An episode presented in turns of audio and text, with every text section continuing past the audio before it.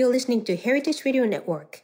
Since 2009, HRN podcasts have been exploring the wide world of food, beverage, and agriculture. Learn more at heritageradionetwork.org. Today's program is brought to you by Korin, a supplier of Japanese chef knives and restaurant supplies. For more information, visit korin.com. This episode is brought to you by 818 Tequila, delicious and smooth tequila made in harmony with the earth. 818 Tequila, imported by 818 Spirits Manhasset, New York. 40% alcohol by volume. Drink responsibly.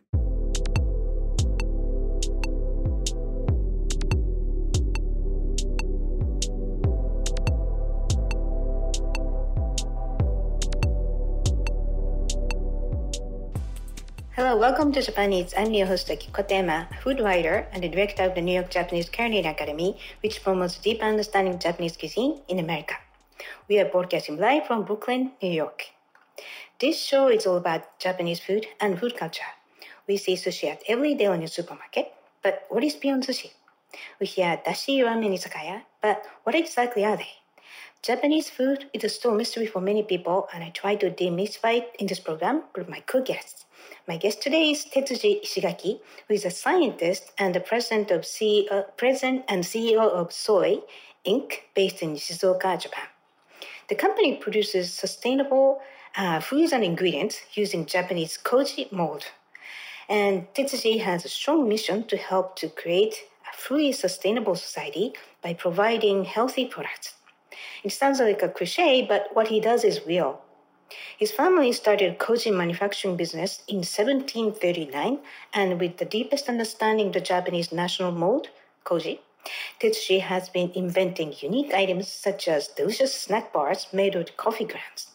So today we'll discuss Tetsuji's fascinating family history, what is koji, and why it is so unique and powerful to produce sustainable products, fascinating examples of his delicious and sustainable foods like zero waste coffee syrup, what koji can do beyond making fermented foods, and much, much more.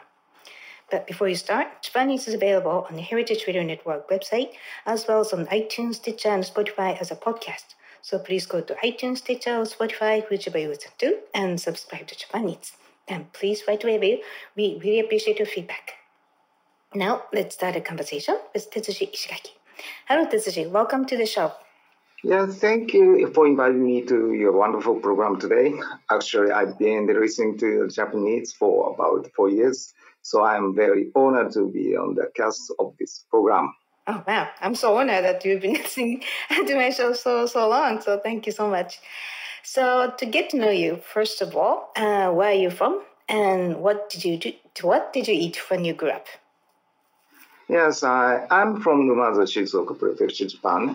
Numazu is about 100 kilometers, about six miles, uh, about six miles, uh, 60 miles west south of the Tokyo, almost at the foot of Mount Fuji, and the south in the south, Suruga, which is the deepest bay in the Japan. And as, uh, as I grew up, my mother often cooked new soybean product developed by my father. So I was forced to try the sample, no question asked. First of all, uh, for breakfast, my, I mainly ate Japanese food like rice and miso soup with soybean products such as natto and tofu, or dried horse mackerel, which is the specialty of my hometown Numazu. And also, uh, my mother always lined it up shredded fresh cabbage for each meal. And uh, for dinner, I also mainly ate the Japanese food such as sukiyaki and tempura. I surely often ate uh, seafood such as sashimi, grilled, grilled fish, and sushi. And uh, not quite often, my parents took me to the restaurants such as Iu Kabayaki, which is barbecue eel, uh, sushi, Chinese, Italian, and French. And in recent Japan, it has become quite close. But when I was a child about 40 to 50 years ago, Japanese parents and the school usually has a strict rule for child education my parents were not also an exception, and I was I wasn't allowed to say what I liked or disliked about food. So even if I had something that I didn't like on the table sometimes, I always put up with it and ate it. Mm. I not like a high fat greasy things, but I ate everything else. I love trying something new, so I ate everything except bizarre foods. Mm. Wow. So sounds like you had a perfect Japanese style diet. And uh, yeah, and uh, obviously it worked. Your brain grew very healthy. And this is my question. So you have an impressive educational history. And you went mm. to uh, Tokyo University of Marine Science for the bachelor's degree, advanced to yeah. the master's and the PhD at the University of Tokyo, which is called the Harvard of Japan. And so, what was the focus of your study through your education? Yeah, so while I was in the undergraduate school, I took a lot of oceanography classes and then wanted to study and research microorganisms. But at that time, there was no laboratory researching marine microorganisms. So when I was in the third year, that means the junior, and I consulted about it with a professor who was talking the class in the physical oceanography, and I and always talked to me after the class. He mm. encouraged me to go on to study marine microorganisms at the Ocean Research Institute, now which calls uh, it, which is called the Atmosphere and Ocean Research Institute of the University of Tokyo. Now he has already retired. He became the, so he became the president of the university just after he retired. And uh, even today, we are still keeping in touch. And uh, at the end of the, my graduate school, I was measuring the biomass of uh, microorganisms living in the lake near Tokyo. After that, I went to the I went to the graduate school at the University of Tokyo, and the marine microbiological laboratories are classified as a graduate school of agriculture. Then, from the master's course, I started to research the ecology of marine microorganisms and finally obtained a PhD in 1997. The themes of my research was protozoa, now called protists, that is unicellular organisms. They eat bacteria and I measured the distribution of it horizontal and vertical in the sea.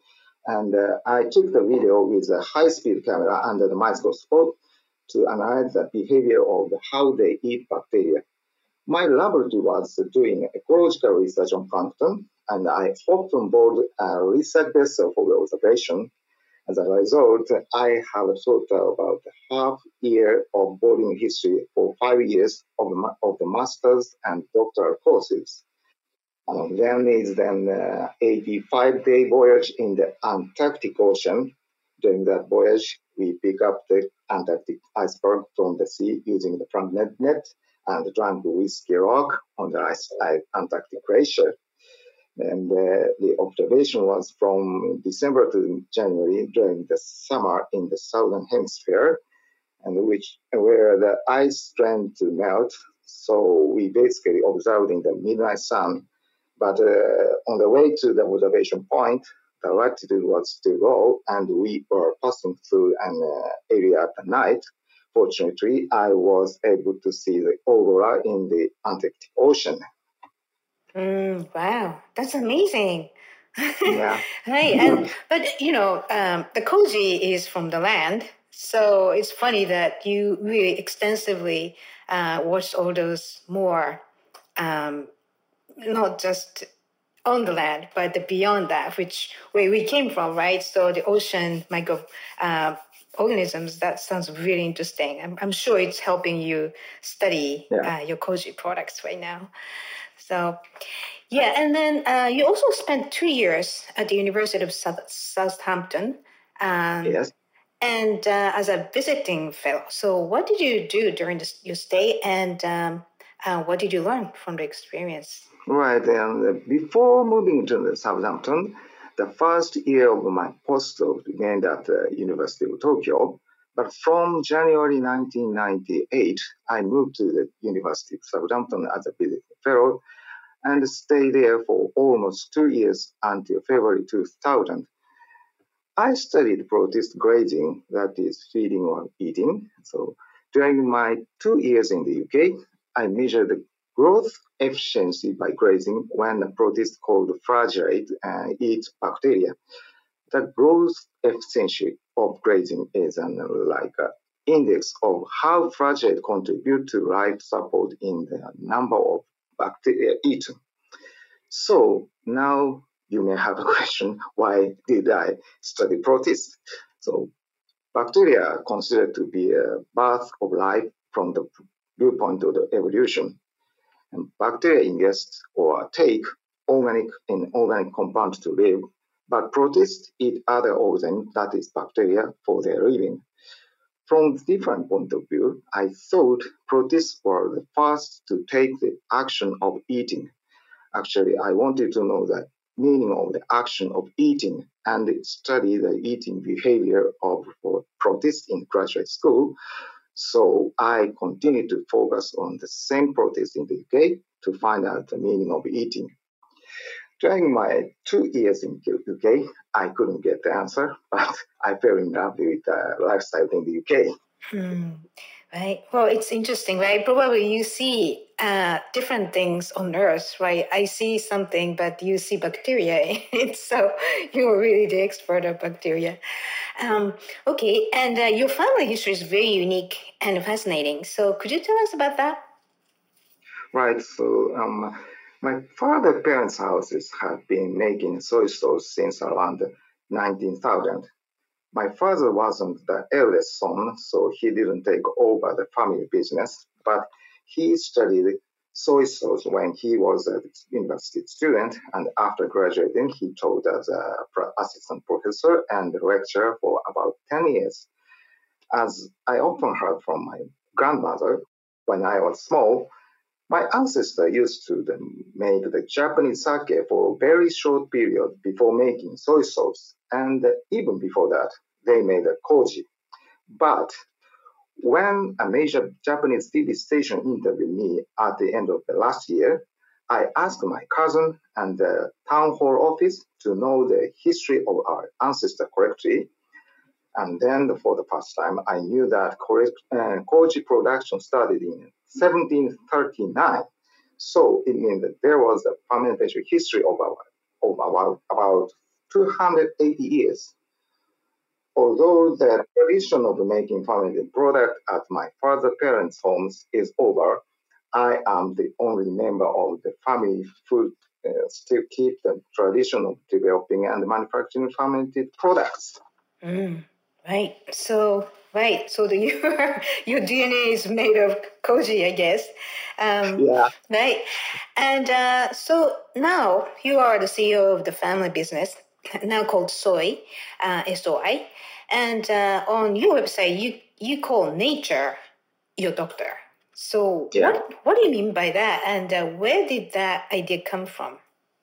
That is a good question. So before answering that question, I would like to talk about uh, our company and I and how I learned about fermentation, even though I studied the marine microorganisms. So I, our company was founded by my father in March 1984. Soy, SOI, comes from soy of soybeans and soy of soy kufu in Japanese, which means originality and ingenuity in English. When he established Soy, SOI, it, represents a company that makes original product using soybeans. But nowadays, it's a, com- it's a company that makes original product on plant-based, not only limited to soybeans. I joined the in February 2000. That is just came back from the UK, and two and 22 years have already passed. During that time, I've been developing fermented foods all this period and continuing. And uh, from the beginning of the joining the company, my father has given me quite a few words when I asked him what and how, how I should do it. He always only told me to do it myself whenever developing. So I'm self-taught by, my, by reading many books that my father had or I choose relating to not only food and fermented technology, but management and accounting. And during the first year, I had not made it habit to taste the fermented product, even though I was product, product producing the, the food. That, uh, this was because I used fluorescent dye and other substance that uh, are poisonous when put in the mouth in previous experiment I have done on marine microorganisms. So I could not get rid of my previous thinking during experiment, which were that they were poisonous. But from the second year, tasting has become a very natural process. Now it's much simpler for me to understand, but it took me a while to understand why my father always said to do it myself. The essence of my what my father really wanted to say to me was to get used to it uh, rather than learn it, and to do it rather than think about it. In fact, on the third year, my father once told me that he didn't want to control my free thinking with the knowledge and wisdom he used to think was common sense. Anyways, I, I have run and practiced through the trial and the error about the developing of fermented sodium and how to make bread. He was always telling me to do it myself, but he always checked the aroma of the product every time I made fermented products. Whether it's fermented soybean or bread, he has always been there to guide me. So after all, my father has played a management, a magnificent role of being a mentor, and I owe a lot of my knowledge and wisdom to him. Unfortunately, he, he already passed away three years ago. Whether it's farm, uh, fermenting or dealing with the marine organisms, I think the most important thing is dealing with any microorganisms is how to increase only target microorganisms and whether you can increase only the target microorganism will determine the final result in making a fermented foods. And now the answer to the main question. Mm-hmm. Our basic idea is that uh, humans are the part of nature and that the human cannot control it. After all, human cannot resist the power of nature. In Hippocrates' word, when you move away from nature, you get closer to illness. So we believe that uh, getting closer to nature is the way to get away from illness and become healthy. Furthermore, there is an idea of the same source of medicine and food in Oriental medicine. From that point of view, we believe that health can be created from the meal we eat every day, that is, let food be thy medicine and medicine be thy food. Now, if you take a closer look at nature, some of the animals living in nature live longer than us in their own way without taking any medicine as humans do. This means that if we look more closely at what is happening and what happened in nature, we can find the answer to our, health. Mm, yes, the, the this as of nature is both doctor and teacher who guide us to the answer. Such an idea is the true meaning of nature is your doctor. Mm, right. Well, um, that is so true, right? Because no, you know more more than anybody else about microorganisms, and we are microorganisms too.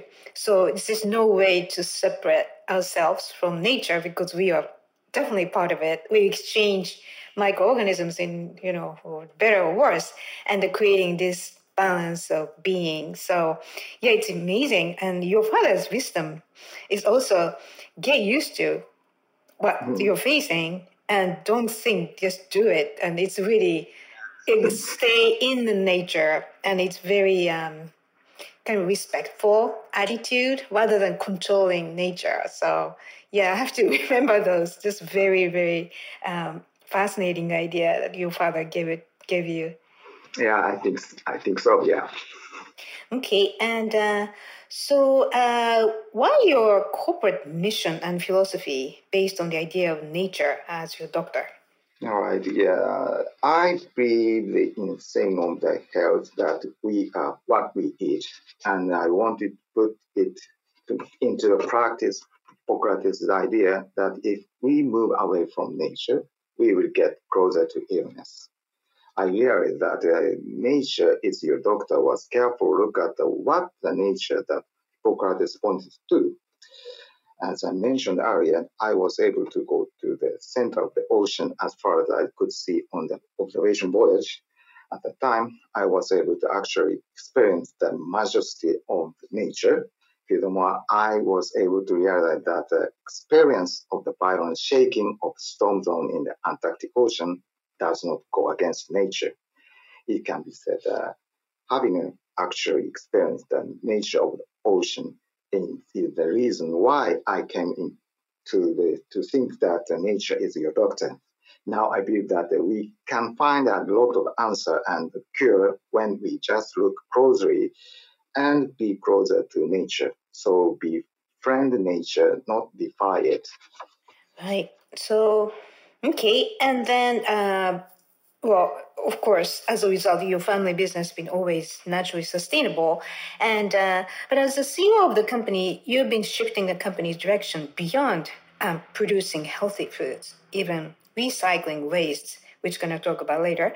So, what is the source of your inspiration or motivation to try to be so sustainable beyond what just making healthy, sustainable products? Mm-hmm. Yeah.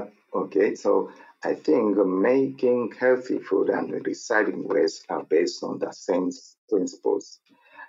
Other living creatures in nature do not basically create waste, just seek their own desires. Even if they make waste, they do it because they can't digest it after eating, but they don't actively create it before eating. But almost before we eat, we discard the unpleasant and undesired parts and eat only the delicious part for own, our own desires. So only we eat, we are actively creating waste. As I mentioned earlier, I have inherited a 280 year tradition of fermentation. People who make a traditional Japanese brew, uh, brewed product seldom have remaining waste during or post the uh, manufacturing process. Miso, soy sauce, and Japanese sake, none of which produce waste whatever. There is a squeezed residue in fermenting process, but almost of it is reused. But tofu is an example of Japanese food that is not fermented food, and when making the tofu, the fiber called okara is separated from other substances. Although it has changed recently, some are reused, but almost waste when I was small. So, since I was kids, my father often urged me to ask a question: Why okara must be created when the tofu is made? The question intended to teach me not to create any waste in the manufacturing process. In other words, pro, um, product development that uses up all of each material. It also means never developing a product that uses only a part of the materials. Also, my grandmother was often told me if there, there was excess soy sauce in the, in the meal, do not throw it away and put, in, uh, put it in salted rice bran, uh, paste, which is nukazuke in Japanese. My father's parents' home was devoted to Zen Buddhism, so I was taught Zen philosophy by my parents from early age. Ingenuity is always required in Zen teaching, and Zen teaching hate the poor treatment of the leaves of the all living things. So all the fermented soybean products that my father developed were made from whole soybeans without foods and never made made like uh, waste. And he was won the Minister Awards for developing his fermented whole soybeans. Not making waste is rooted in the 280 years tradition of fermented product making. So, making healthy food and recycling waste is the same as the tradition of making fermented products. I think I think this is this idea. Mm. Right. Wow. Yeah. So um, it's uh, to me, uh, you know, Japanese people say, uh, you know, there's a God in a grain of rice. So there are like millions of God. And the Japanese way of thinking, no waste. And there's a word also, mottainai. uh, yeah. it's too good to throw away. And I think it's beautiful because now we are all talking about sustainability, but by nature, and in Japan used to be always poor, like for centuries and centuries from the beginning of the country, majority of the population was poor. So we never wasted anything. And we found eventually, like people now nowadays throw away things, but these are the most delicious parts. Like um, like you know if you go to sushi place called, there's a part called the nakaochi which is the scraped meat around the bones right? And that the bone releases all the umami to the meat and you don't want to throw it out. So that's the best part. And then japanese people really learned over time out of necessity uh, waste tend to taste better. And uh, even you mentioned okara. Okara is a you know like a byproduct of tofu but um, I still remember some uh, places sold okara uh, flavored with lots of interesting and delicious ingredients like soy sauce and some meat, and I looked forward to it. So yeah, there's something we really can learn uh, from your what do you do, how you do it, and in modern applications. So I'm glad we're doing is so interesting and. Uh, your father was amazing. I wish he could have you with here with you to talk about his philosophies too. So anyway, so uh, we'll take a quick break here, and when we come back, we'll dive into why koji is so useful in producing sustainable foods and how Tetsuji use koji to make unique products. So please stay with us.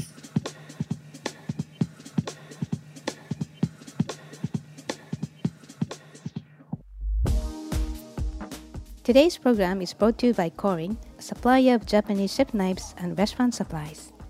Korin is proud of their Japanese culture and traditions, but they want you to know that their products are not just for Japanese restaurants. The knives and tableware bring out the best qualities of food from every culture and fit into every restaurant, from French to Pan Asian to American, and that is why they are located in New York City, where people from every country in the world come to eat. Korin's Tribeca showroom is home to the most extensive collection of Japanese chef knives in the world, including Japan. Stop by to view the exquisitely designed tableware and the Welsh natural sharpening stones. They have a whole range of knife services from repair and rust removal to reshaping and realigning. Korin is dedicated to this ideal, bringing the highest quality Japanese design to your table so you can experience the unparalleled quality of Japanese craftsmanship in your home or restaurant. For more information, visit korin.com.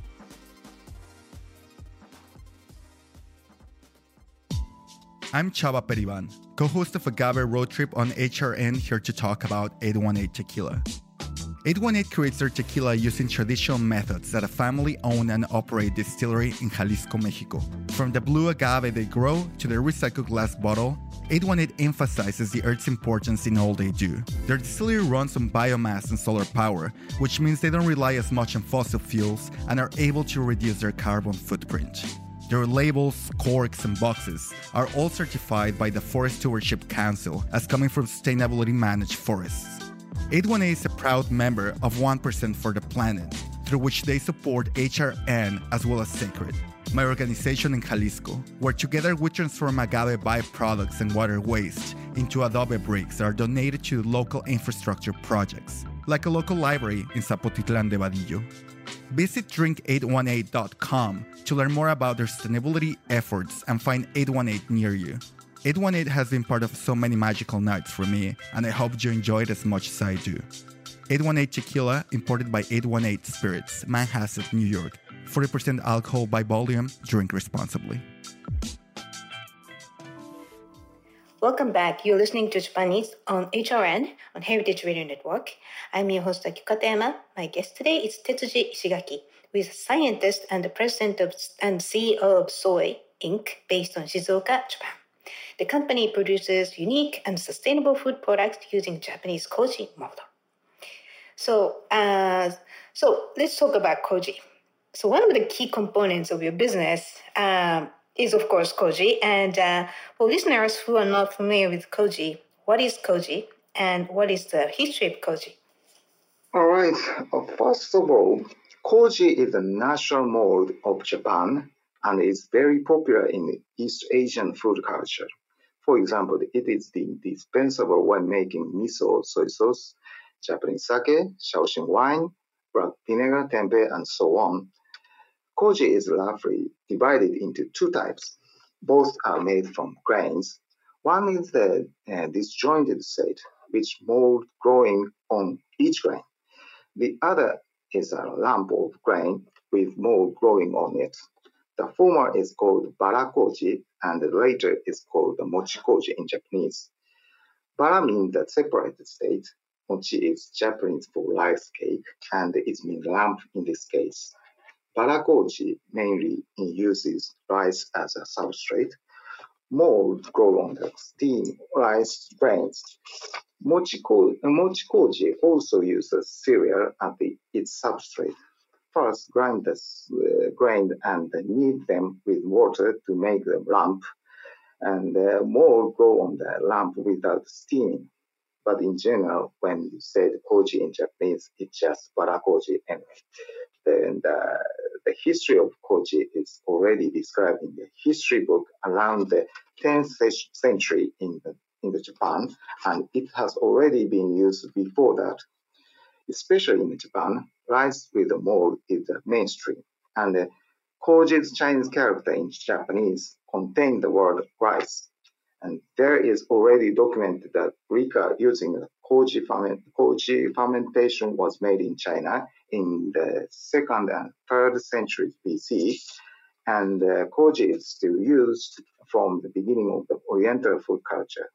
So koji has a long history of use, and uh, koji is also backbone of fermented food in East Asia. Mm, right, and uh, I found a really funny quote. So one of those uh, written records about use of koji uh, was 8th century in Nara period.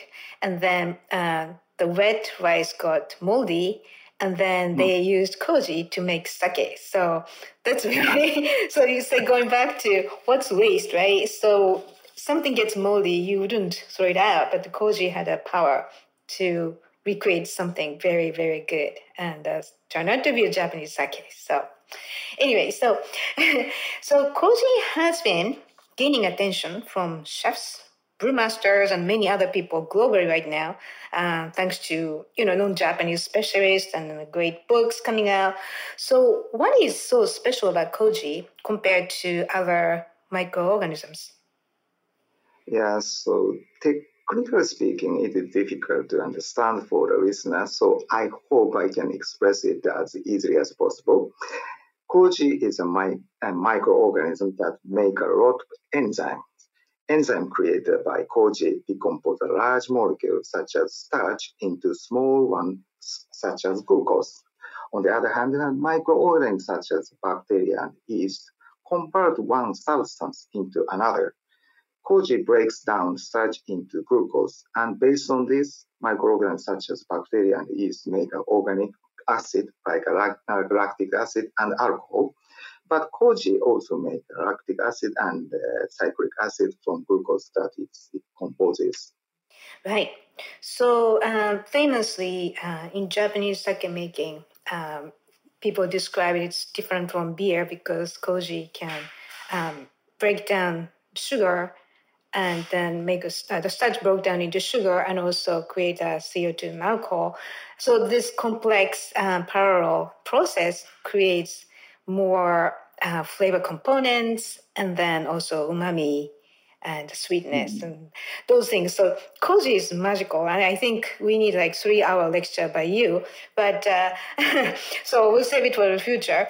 So let's talk about um, how you use koji in your products because you have fascinating ones. So first of all, uh, you have a super sustainable and earth-friendly new product called Coleha.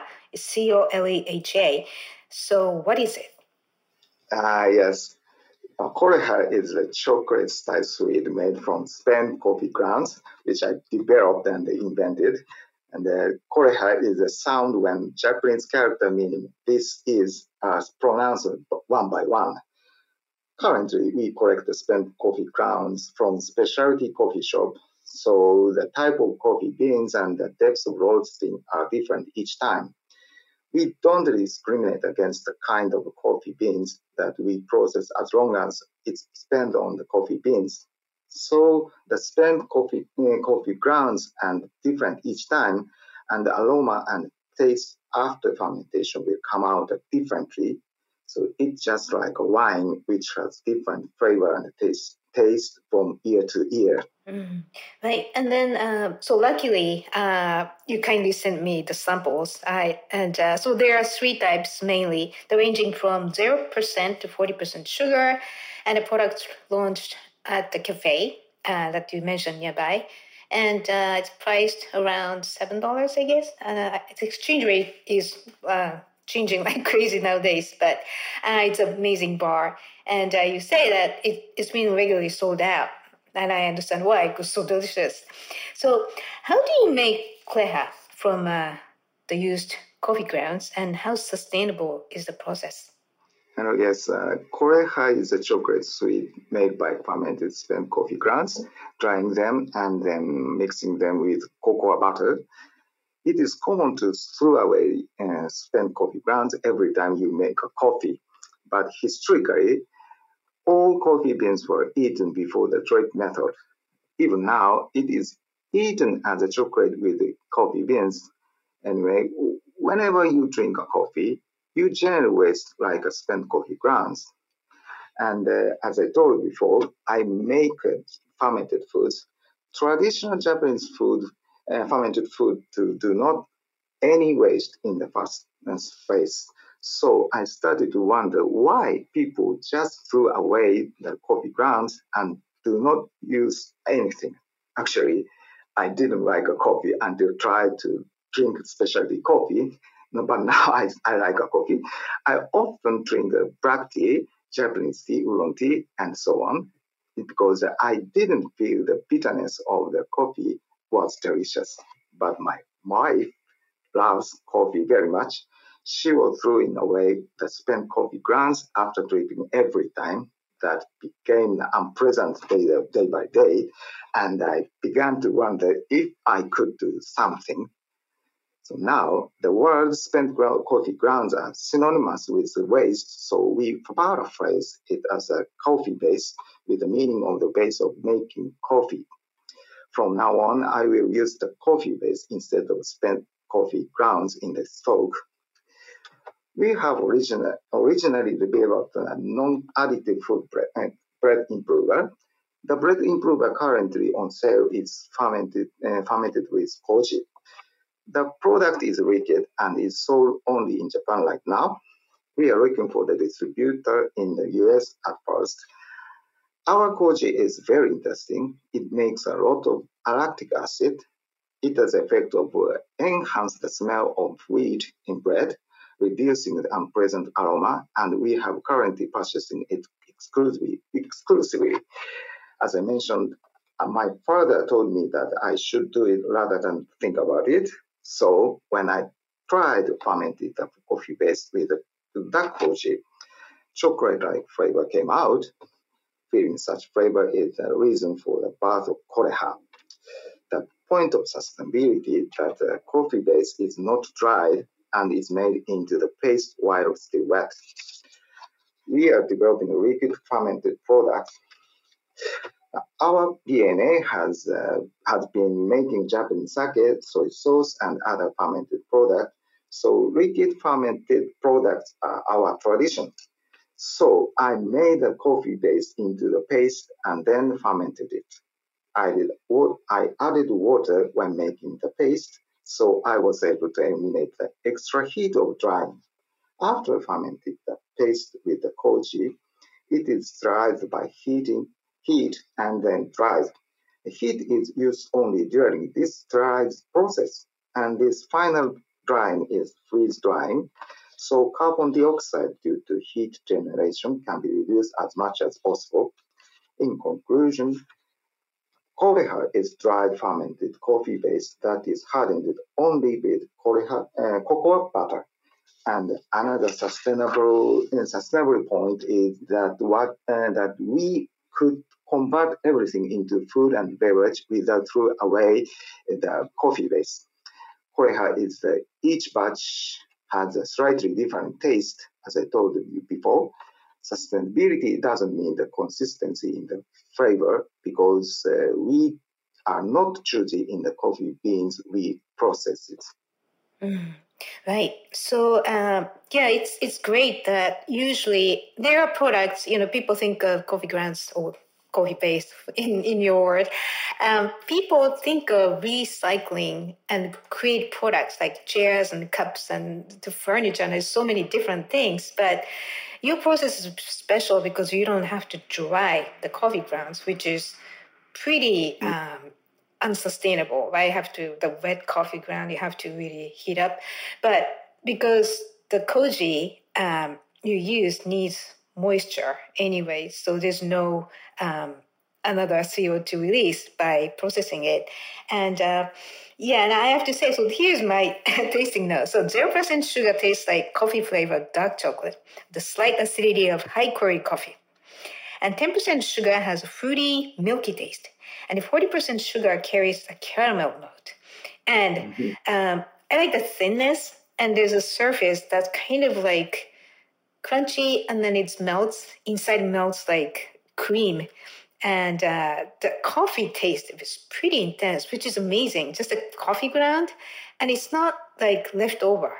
And I think you said that um, uh, when I spoke before the show, you said there's a caffeine, probably around half a cup of coffee. So there is a kick. And maybe in the afternoon when you started to feel sleepy, you can have a piece of coleha and you can get some caffeine kick as well as get the great taste of chocolate and coffee. So yeah, this is an amazing product, and I hope you're gonna start selling it here after expanding your production.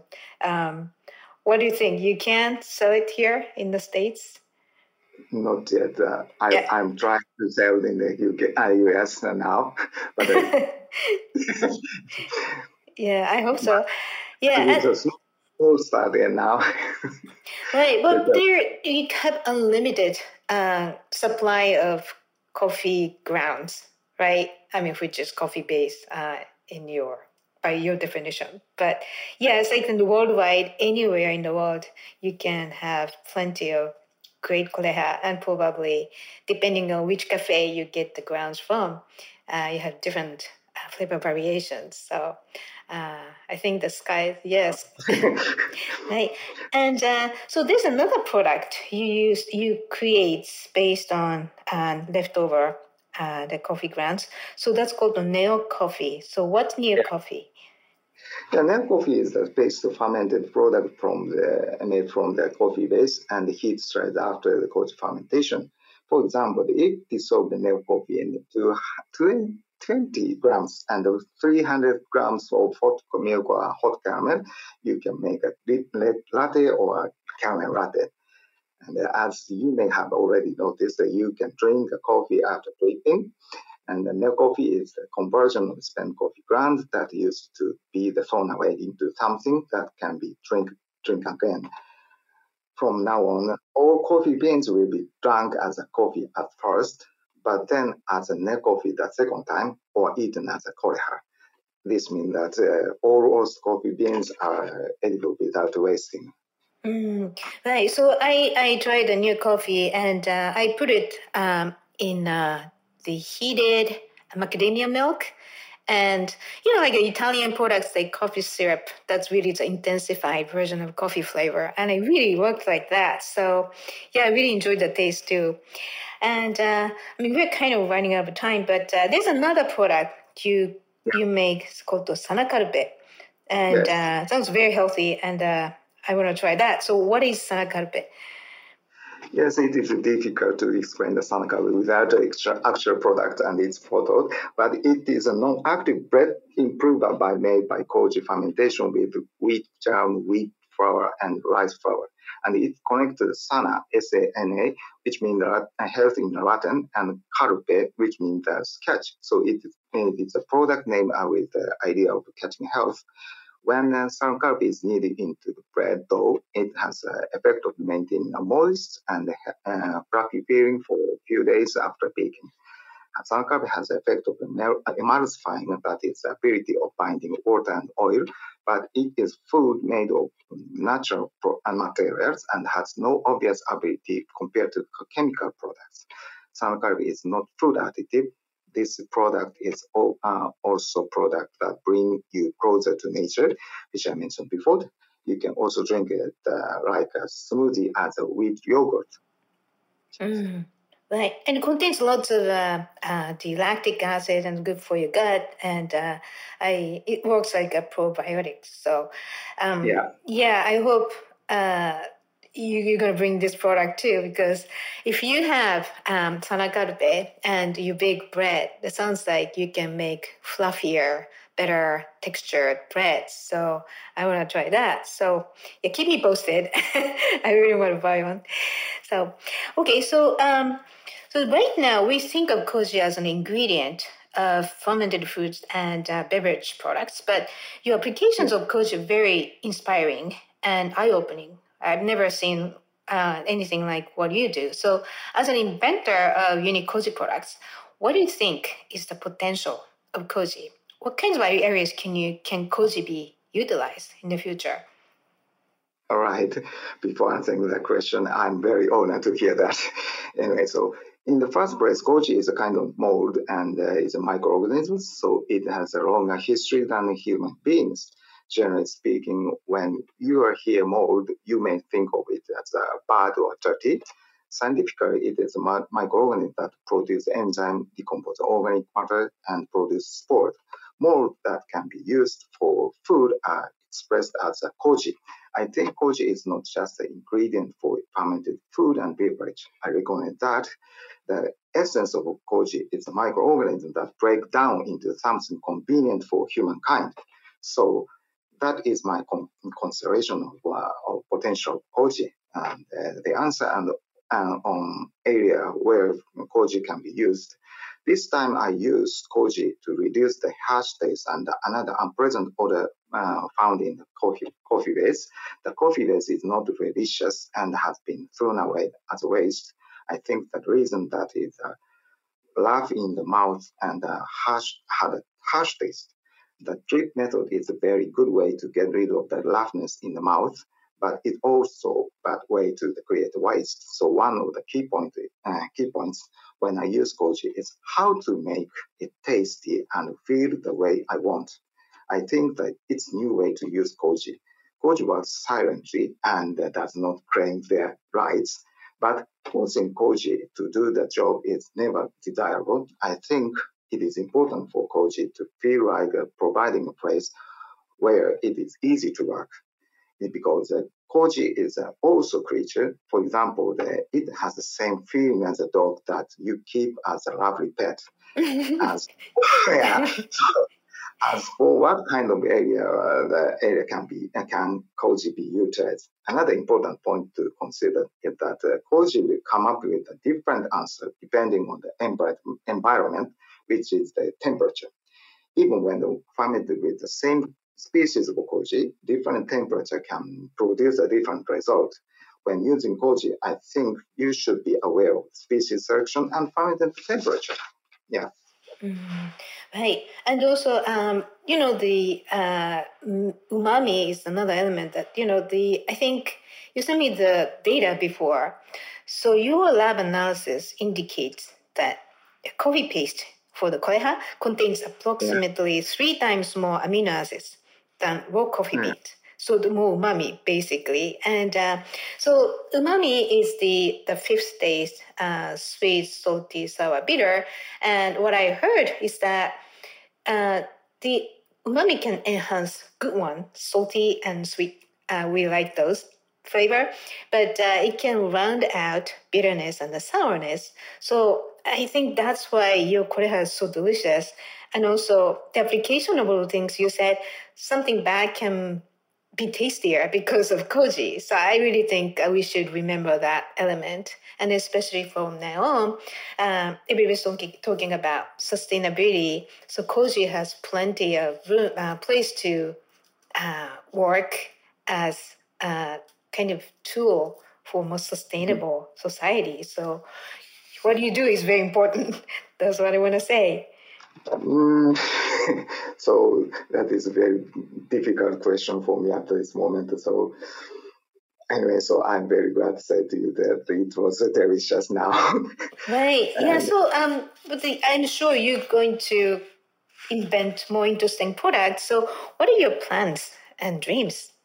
So first, I explained, and so and first of all, we focus on coffee and coffee-based development pro, um, pro, on the product from the uh, mm, perspective of sustainable and the SDGs. And many other food waste have been thrown away. I think to drink, I like a drink, for example, the when I'm making beer, beer spent grain are rarely used and reused as a food. In the example, I know that in the US, you, and NYU and graduates have already commercialized the conversion of beer spent grain, grains to food ingredients about three years ago. But generally, when processing food waste, drying is the first step. But for us, we always use the method of minimizing the use of heat first, not drying. I will continue to use this process, and my dream is a, a cycle all beverage waste into the good foods. And for coffee, I achieved a non, non-secondary waste product like Coleha and Necoffee. I mean not only zero waste, but also focusing on pure and 100% authentic zero waste.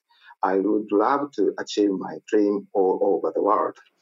Mm, right. Well, there's so many things um, you can do, and uh, we are all waiting for your new inventions. So, and good luck, and hopefully, hopefully, at least you can get uh, Coleha um, more to the world. And we really, that's an educational thing, right? So why is it so delicious? What is it made of? And if you taste Coleha, oh wow, coffee grounds are not waste anymore. So that's uh, not just a good product, but I think it's very uh, inspiring product to the world. So um, good luck.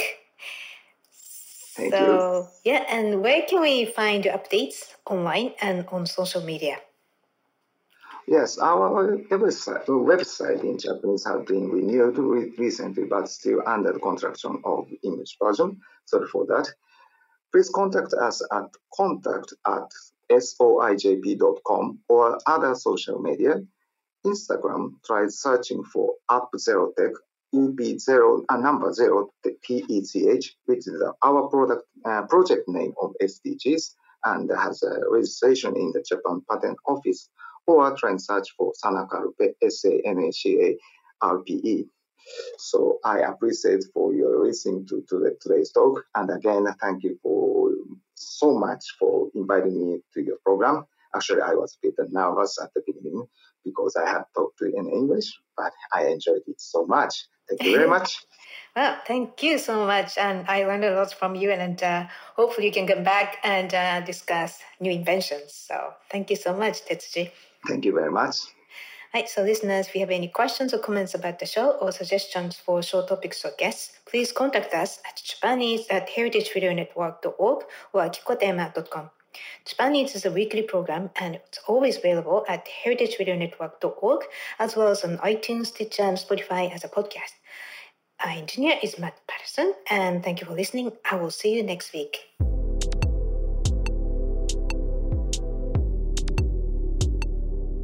Eats is powered by Simplecast. Thanks for listening to Heritage Radio Network, food radio supported by you. Keep in touch at heritageradionetwork.org slash subscribe.